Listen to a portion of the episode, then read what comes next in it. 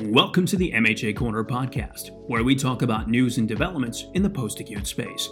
Today, we'll speak with Eddie Vetter, Director of Finance and RCM Consulting for MHA. He'll talk about revenue cycle issues in the industry and what agencies can do to address them. Eddie, welcome to the podcast. Thanks, Vivek. I'm happy to be here. So, Eddie, you have an extensive background. What is your background and what do you do for MHA? Awesome. Well, I come from a couple of large home health and hospice providers where I led revenue cycle teams through major transitions, a couple different EMR implementations and mergers. Before that, I led finance operations in other industries. But most recently, I've worked as an independent consultant for Maxwell for about 3.5 years.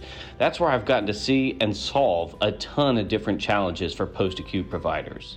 Eddie, as you know, there's a lot happening in the industry. What are issues that agencies need to address now? Well, Vivek, you know that everything impacts the financials. I'd say that first, many agencies need to make sure their processes and their system setup are at 100% for day-to-day operations to run smoothly. But then two major areas to watch for are changes in the marketplace and changes to their internal processes. For example, clinical leadership might make a change in their system to optimize visits for value-based purchasing, but no one realizes that some of that data was tied into the billing structure. Several months later, aging is impacted, claims are being denied, and there's a lot of work to backtrack and figure out what's happened. Another great example is that commercial payers change their requirements all the time, often with little notice or explanation. Suddenly, UnitedHealthcare wants 15-minute units or adds lesser than language to their master provider agreement. Now, claims are being rejected or short paid, and until someone figures it out, there's a lot of bad debt. Another example right now really is the tight labor market. Turnover happens. Suddenly, a biller or billing manager leaves and takes with them the knowledge of a specific payer requirements or internal process. We see lots of issues just like this. Interesting. So what can agencies do to address these issues? So agencies really need to understand and have insight into issues before they become problems. We've developed a Financial Health and Oversight Service to provide that proactive oversight. In the aging, for example, we find operational guidance from payer requirements and potential cash flow issues. Detailed review of the DSO can review operational processes that need to be updated.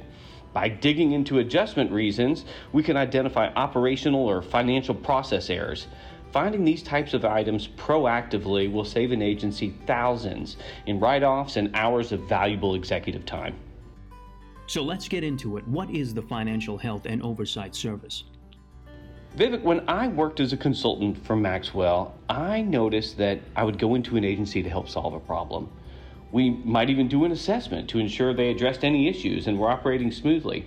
But then a year later or sometime in the future, we had to go back for something else, an issue that arose from a change in the market or to their internal processes.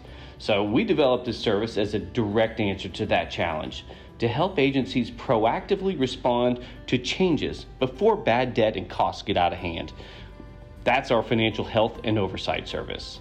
And then finally, Eddie, is there anything else you want to add about the Financial Health and Oversight Service that would benefit agencies? Well, the way it works for us is we, within a couple of weeks of their month-end close, we'll come in and perform an in-depth review of financial and operational data for our agencies to provide executives with detailed insight into the inner workings and challenges of their revenue cycle, and to help identify issues before they become problems. Then we'll provide guidance on the best resolution for those issues. This gives agencies the tools they need to stay ahead.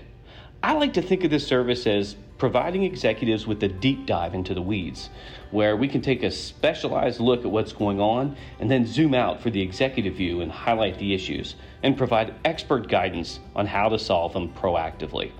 I'd love to share an example with anyone who is interested of our monthly report out and the types of insight that we typically provide. Wonderful. Eddie, thank you so much for joining me on the podcast. Thank you, Vivek.